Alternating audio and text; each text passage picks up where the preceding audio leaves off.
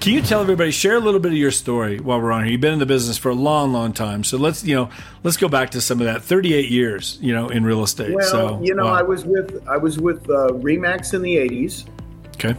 and and Remax actually in the '80s was a you know a disruptor, right?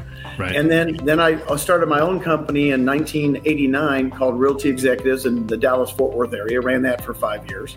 So Okay. I'm I- know all the owners that start their own thing. Please call me. and uh, and then in 1994 I sold that and went to a small little company in Dallas Fort Worth called Keller Williams. My wife and I were two of the first 10 agents in Dallas for KW Okay. and and the whole company had less than 1500 agents and then we were at keller williams for 21 years Wow. we we started a region we started the northern cal and hawaii region with my partners and we were one of the 32 regional owners. And then i started six market centers or offices as everybody knows them. And and then seven years ago my world was shocked and you know just literally jeff when i think about it seven years goes like this. I mean Yeah. you and i've known each other a couple of years now.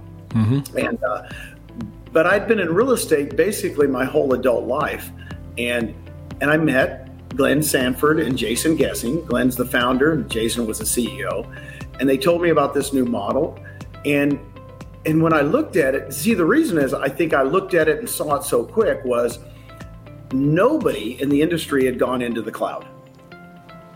And I, I was running the second largest office for KW at the time. And guess what? There were 642 agents. This is seven years ago, Jeff. Think about this. Seven Yeah. years ago. And nobody was coming in the office. That was seven years ago. Yeah. So I knew from a management point of view, agents did not need bricks and mortar. Who was going to be the first one in the cloud?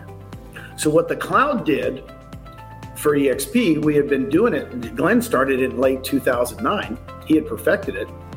Is we didn't need bricks and mortar. So it's kind of like just you and I were talking before we start. Could you imagine 20 years ago if you met Jeff Bezos? Seriously, if you just Yeah. happen to run into him and he goes, "Hey, I went to school with you. What are you doing?" Well, I'm doing this thing, and I think I think the cloud's where we can sell books, yeah. and then and then it goes to other stuff. It's just Uh-huh. not the internet. It's the fact that that he got rid of retail bricks and mortar. Well, when I met Glenn, I felt like I met Jeff Bezos. It's kind of weird. And I thought, well, this guy is so techy and so sharp and invented real estate for a long time when I met him.